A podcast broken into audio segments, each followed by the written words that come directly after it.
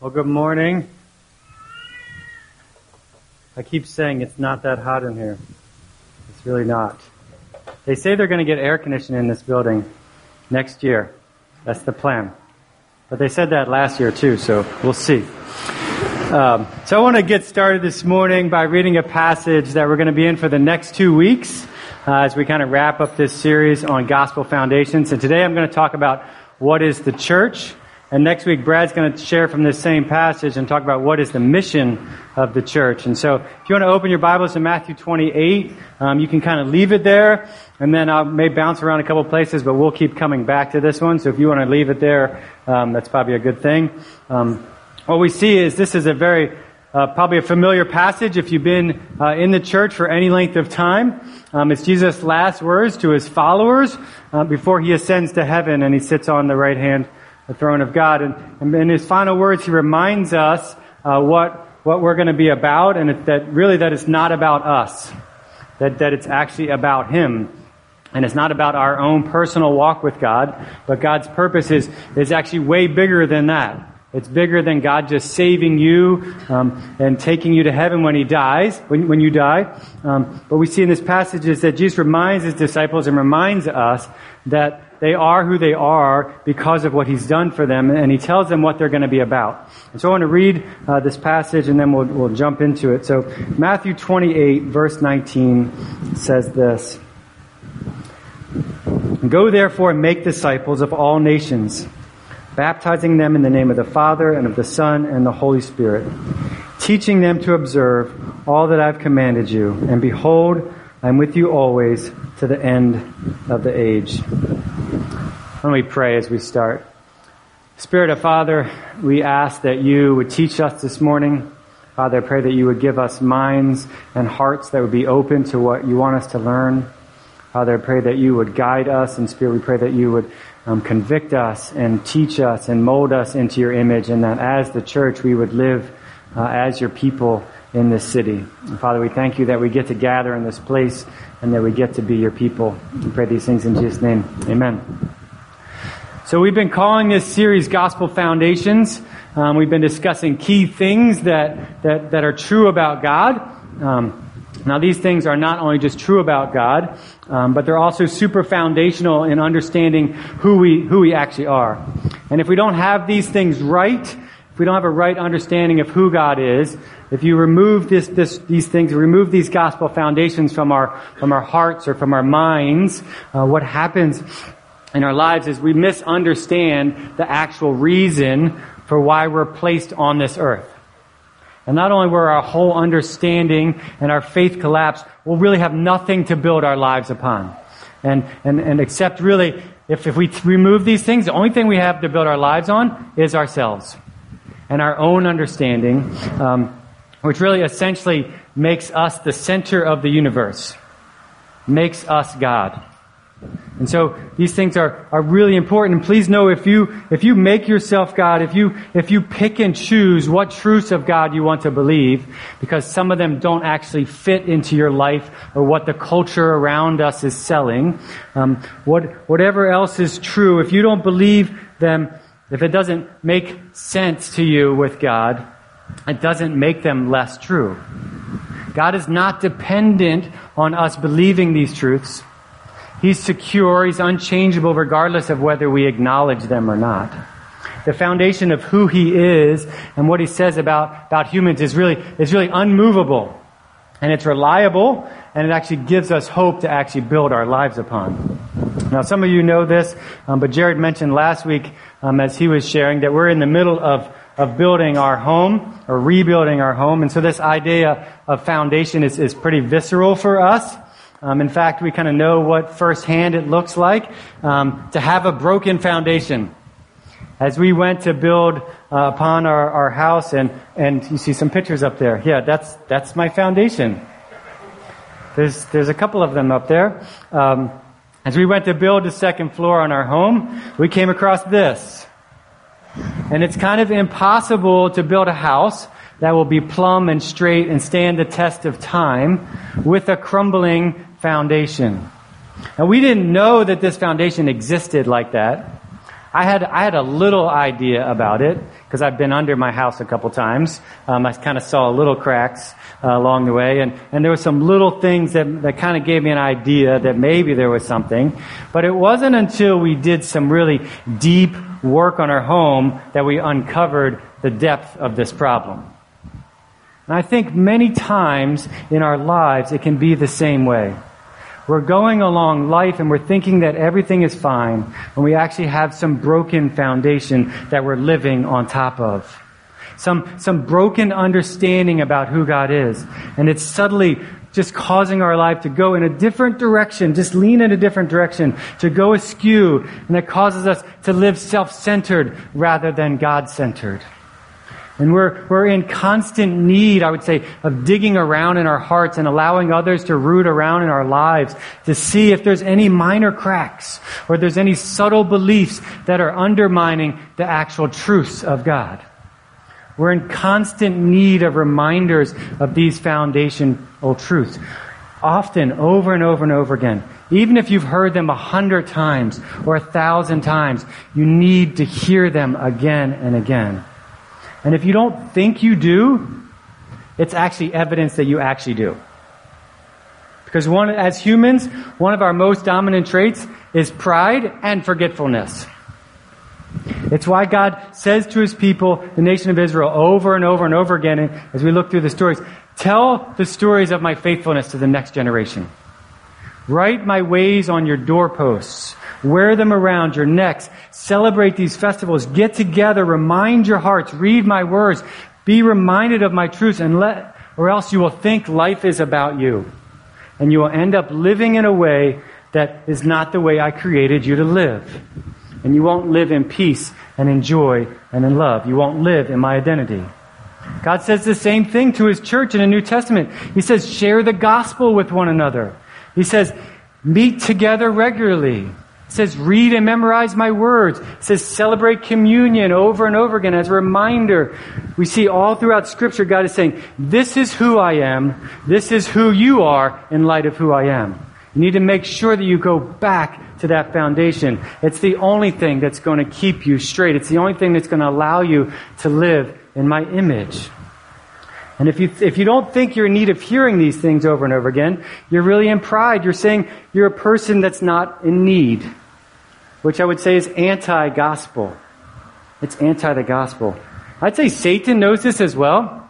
It's why his main tactic is to undermine God, is to subtly chip away at the foundation of who God is. And he doesn't usually do it all at once. He doesn't just bring like a, like a sledgehammer or a wrecking ball and just like knock out a big hunk of your foundation. Sometimes he does that, but most often what he does is he, he slowly chips away, slowly tells lies, slowly gives half truths and says, look over here, look at this thing over here. This is better than God. You should think about that you should question whether God is true on this. You should question whether God is right. Did God really say that? Your life is not defined by God. Your life is defined by this. And over time, little tiny cracks in the foundation of our life and the foundation of our understanding of God start to appear. And either we're just going to hide them and say, or say, you know, that's really not that big a deal. It's just, it's just a little thing. Until actually what happens is the rebar, well, it's not up there anymore, starts sticking out of the shelf. It's really a shell of the understanding of who, who God is and who we are in light of that. And so if this is the first time you've heard any of these gospel foundations, um, that's great. If it's the 10,000th time you've heard it, that's great as well that God continues to pursue you and remind you of who you are. So either way, we're both in need of being reminded of the gospel truth. I want to say there is no deeper understanding. There's no more an intellectual revelation or assent. There's no past or present cultural reality than the truth of the foundation of who God is and what He's done and who we are in light of that. So as we think about what is the church this morning, really this is one of the purposes of the church that we would continue to point one another back to the truths of God. That we would remind each other, that we would gather together, that we would say, look at these little cracks in your life so that we wouldn't end up worshiping ourselves or someone else or something else. We would only worship God Himself. So, what is the church? That's what we're going to talk about this morning. That's what I said. What is what's the rea- what's what, what why do we why do we need to talk about that? I want to say this is one of the the really most one of the important truths and often one of the major cracks that leads people away from God is a misunderstanding of what the church is. Both those in the church and both those and those outside of the church. So I say it's super important that we actually get this right. Super important that we get this right. Now the word church comes from the Greek word ekklesia, right? Which is usually defined as an assembly or called out ones. It's been a body of people that believe the truths of God. So the church is the body of Christ, um, of which he's the head. We see this in Ephesians 1.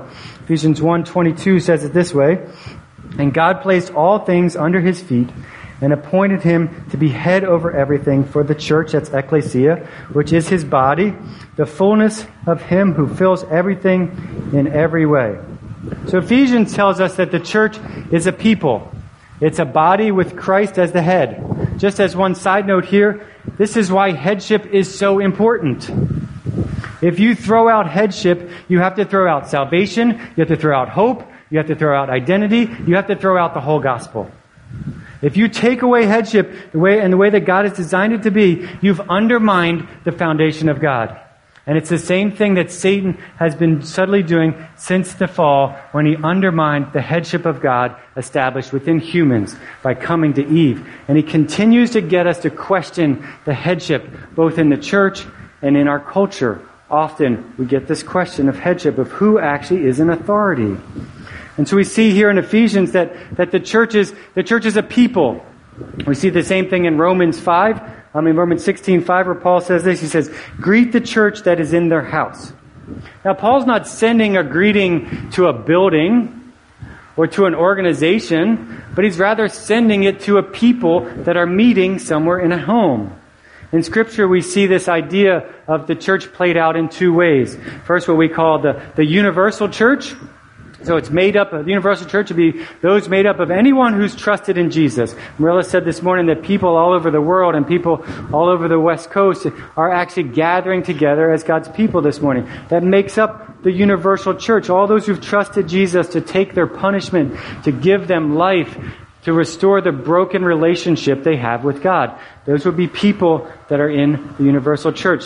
1 Corinthians 12, 13 reminds us of that. It says this, since we were all baptized by one Spirit into one body, so into one church, whether Jew nor Greek, slave nor free, we were all given one Spirit to drink. So thus, anybody who believes is part of the body of Christ. Anyone who's received the Spirit of Christ is a, as a evidence that they're, that they're part of the same family, would make up the universe, universal church. They're part of the same believers of church. And we see that all over the world. It's why we pray for other countries. It's why, why we encourage and we care for other people in other places. Second is, is this idea of the local church. And we see this all throughout the New Testament, where local bodies of people meet together. One place we see this is in Galatians. It's just an easy way to point this out. In Galatians 1, 1 and 2, Paul says this, Paul, an apostle, sent not from men, nor by man, but by Jesus Christ and God the Father, who raised him from the dead, and all the brothers and sisters with me, to the churches in Galatia. So Paul is writing under the authority of God, not under his own authority, but actually words from God spoken through Paul to many different local churches in the province of Galatia to encourage them and to call them back to a gospel centered foundation. And so local churches then are comprised of universal church members in a specific location who would meet together to be the body of Christ. Now, this is not like rocket science that like I'm sharing here this morning, and and you probably have heard this before, and and, and honestly, like no one disagrees upon this. Like people don't disagree. Most most most biblical scholars don't disagree that the church is actually a people and it's made up universally and locally. Yet, ironically, this foundational truth is so undermined in our culture and even in the majority of the universal church, that the word church has an entirely different meaning. The word church has changed. The word church is, has had a semantic change or had a semantic drift where the modern evolution of the word is actually radically different from the original use of what God has here in His Word. The word church has changed. If you, if it changed, if, if you the, if you go around and ask people what the word church means or what the church is, um, or if you look up in, in the dictionary or if you look up in Wikipedia today, it will tell you that, that church is a building, or it's a meeting, or it's an organization, like, like the Catholic Church or the Church of England or the Lutheran Church. It's shifted from being defined as a people to a place and an organization. I want to say it's so pervasive in our society. Now, I know none of you would ever say this or do this, right? Because you've been here for a little bit. But if someone asked you what you did today, what you've been doing today, you say, oh, well, I got up this morning, I went to church. Or if you're really bold, you may say, you know, you want to come with me next week? Right? The foundation of the church has been so badly cracked that we don't even think that it's a big deal. We don't think it's a big deal anymore. And my guess is if you actually paid attention this week to your speech, you would be surprised how many times you used a cultural definition of church rather than the biblical definition of church. If you've been around here for any length of the time, you've probably heard someone up front say that we don't go to church, but we are the church and we gather as God's family. If you spend any time around here, you've probably been corrected gently. Right? I know it happens in my house all the time. They're like, hey, Dad, we're going to do this. We're going to go to church. I'm like, where, where are you going? How are you going to go do that if that's who you are? Right? And they're like, okay, dad. And they kind of laugh it off. And I think, you know, we've had that many times around here, right? I know, Trip, it's the gathering. We're the church. When all the time we just kind of are passing this off and we're subtly perpetrating a lie to yourself and to others. You're subtly saying, it's not who you are, it's what you do. It's not who you are, it's what you do. It's not who you are, it's what you do. And we say it over and over and over again by how we use this word in our speech. And I want to say this is not just a pet peeve of mine. It's actually vitally important that we get this right. Because what you believe and what you say and what you teach with your word really do matter. And it will be demonstrated on how you live your life and what you actually think discipleship looks like and what you think the church is supposed to look like or do for you or do for others. It's really important how we use this word. Language is important. It teaches us. This semantic change in the word church is very destructive and it leads us away from, from, from our focus onto things of God to things of man. And it's not what Jesus is calling people to here in Matthew 28 when he talks about discipleship. So let me stop for a second. I want to ask a question. If you believe you go to church, what does discipleship look like practically if that's your base understanding? If you believe you go to church, what does discipleship look like? Attending a class. Attending a class. Yeah. Okay? Discipleship is, is head information, and if I just come together and learn something, then I'm good. Yeah, what else?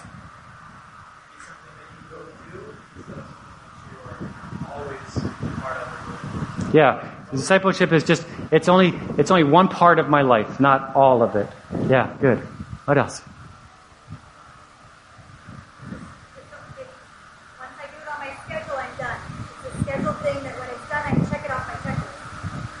Okay? Yeah, it's just something I check off that I've in, that, that's compartmentalized something part of my life. Yeah. What else?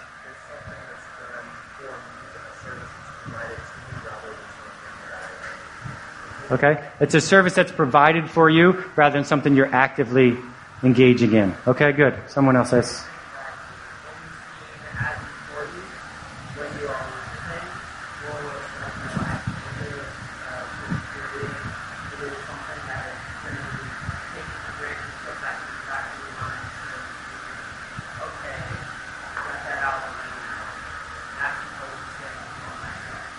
Yeah, it's only it's only important at certain points of time, right? It's it's this idea that that that I, will beca- basically become a confessional people primarily, not actually an obedient people. Yeah, good. What else? I think that we believe that we think we have to bring people to it rather than go to people. Yeah, we have to bring people to it. It makes professional Christians. Mm, right? Only those who are educated in the Bible can actually lead. Or leaders have to have it all together or not show any need or any weakness.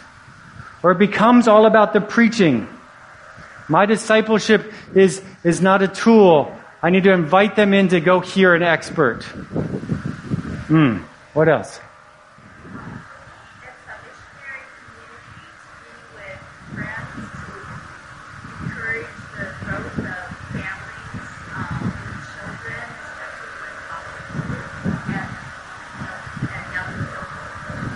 Okay? Yeah, good. Good. It could be, it be something that you, you're inviting people into. Okay? Yeah, what else?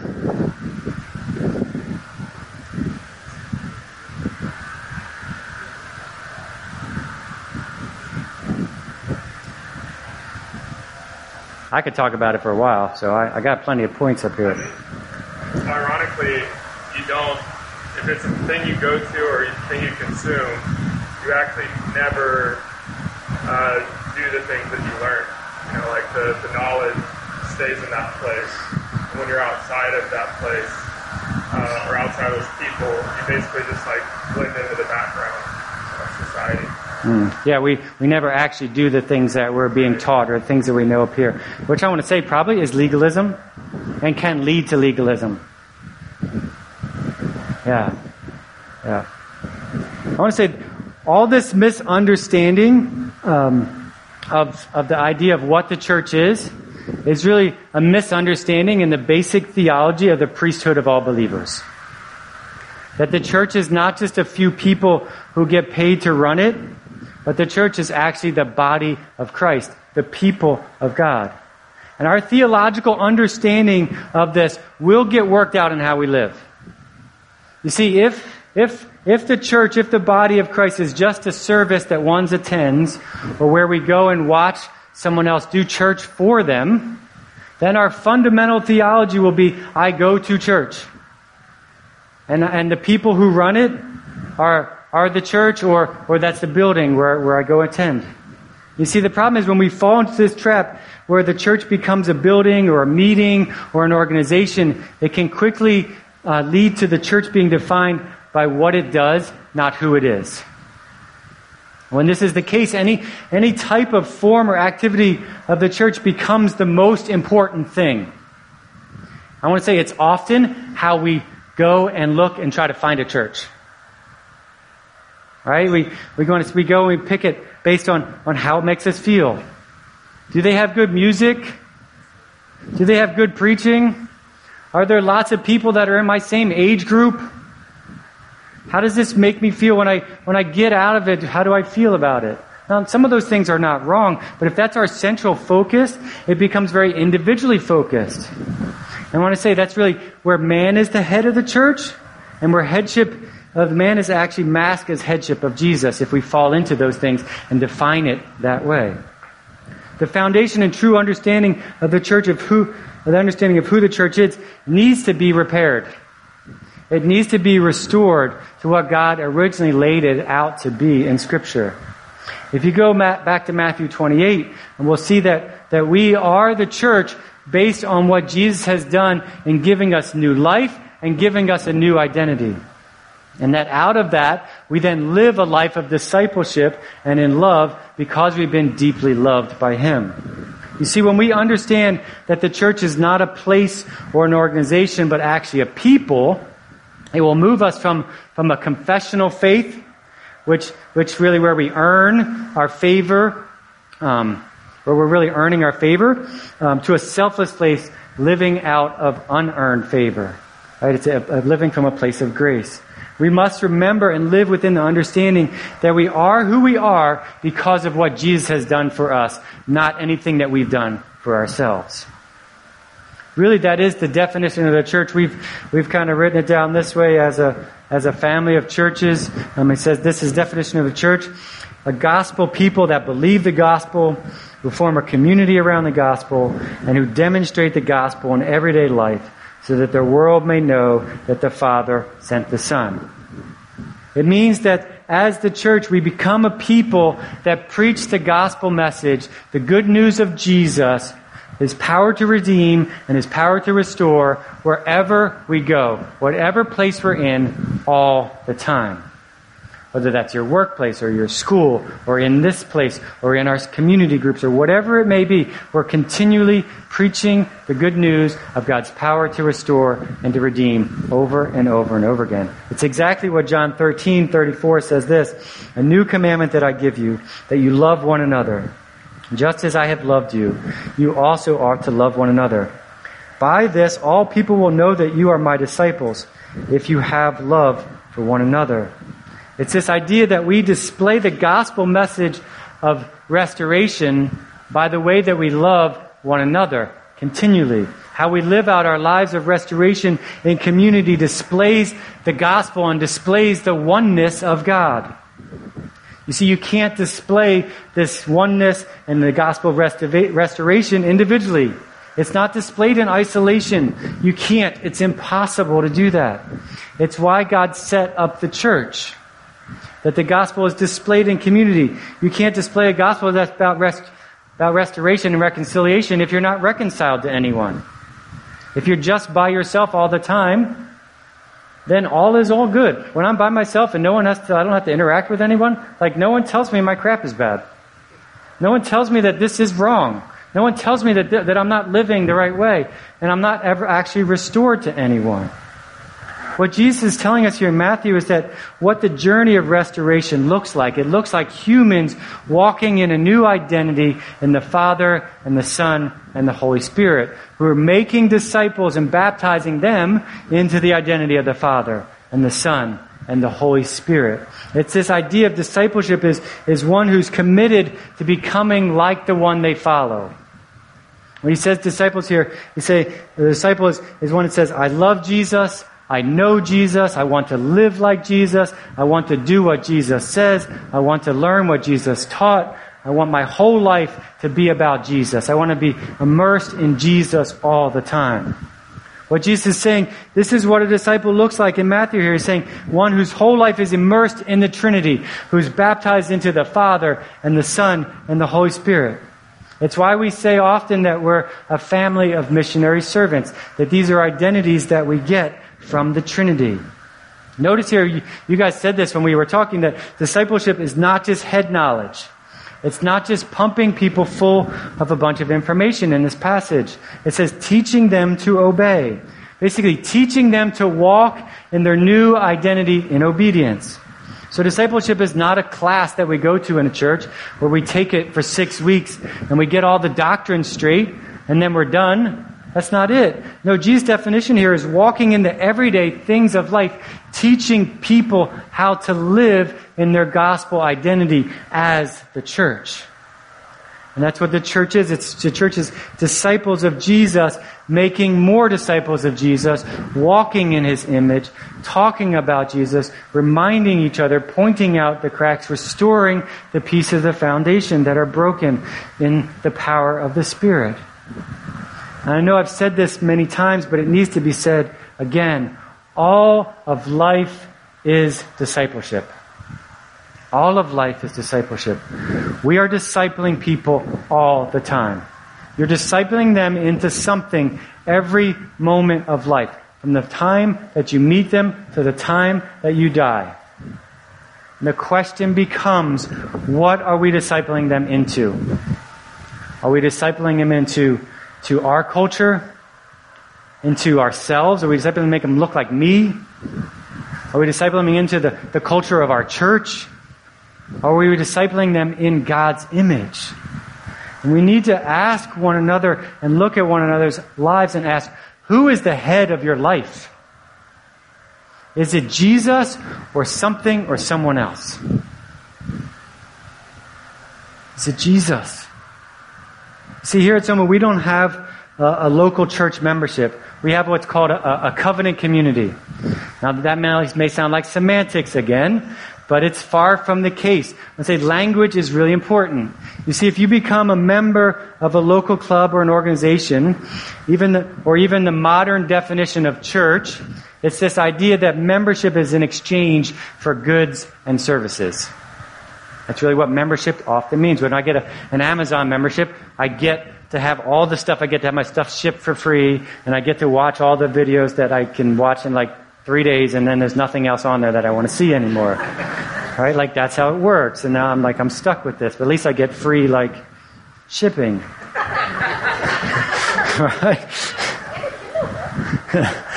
well, yeah, yeah, well, yeah. I guess you can get that too.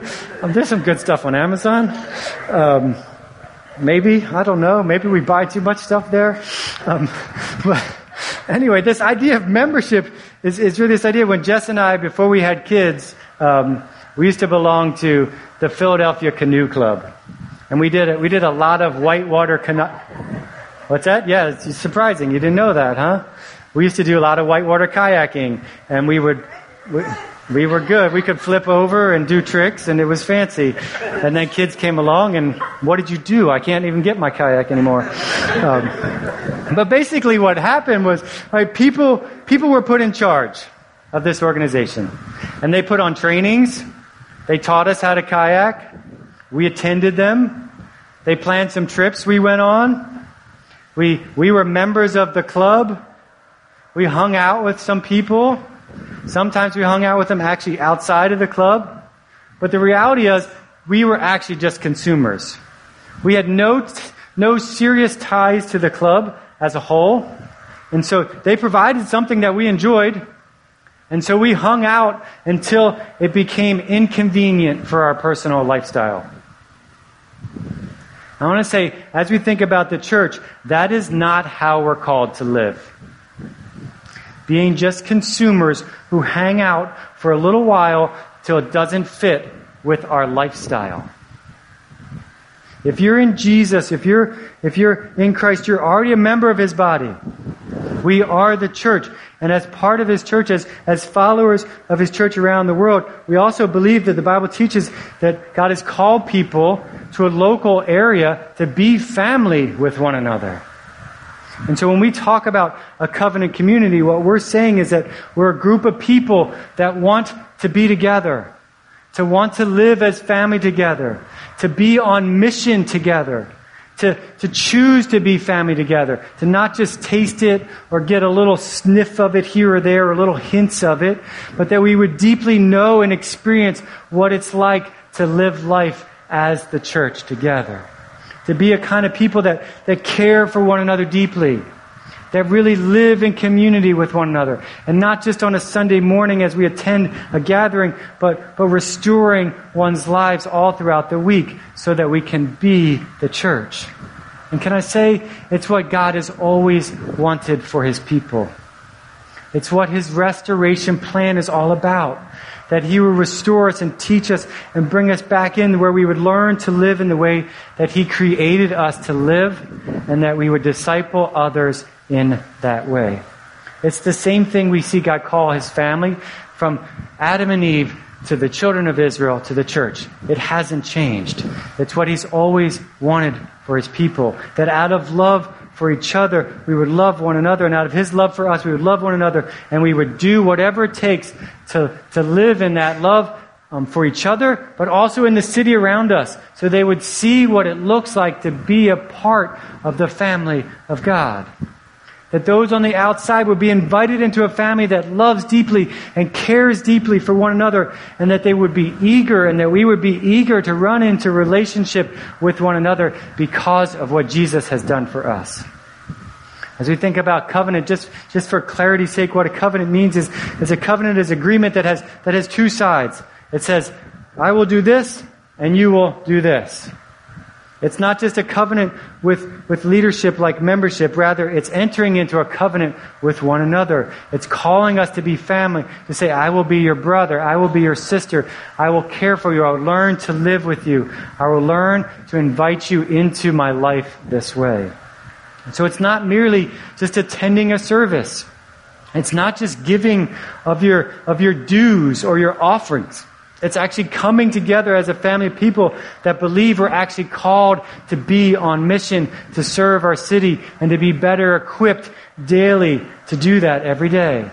That we would get our foundations restored and reminded of often. That as the church, we need to continually ask the question how do we best make disciples who would believe the gospel? who would, who would not just believe it, but they would declare it and they would display the gospel, that, that they would disciple others in the gospel so that we can be the church together on mission in order that Jesus would receive the glory. That he would be celebrated, not us, or not our knowledge of him, or our good deeds that we may do that kind of look like him.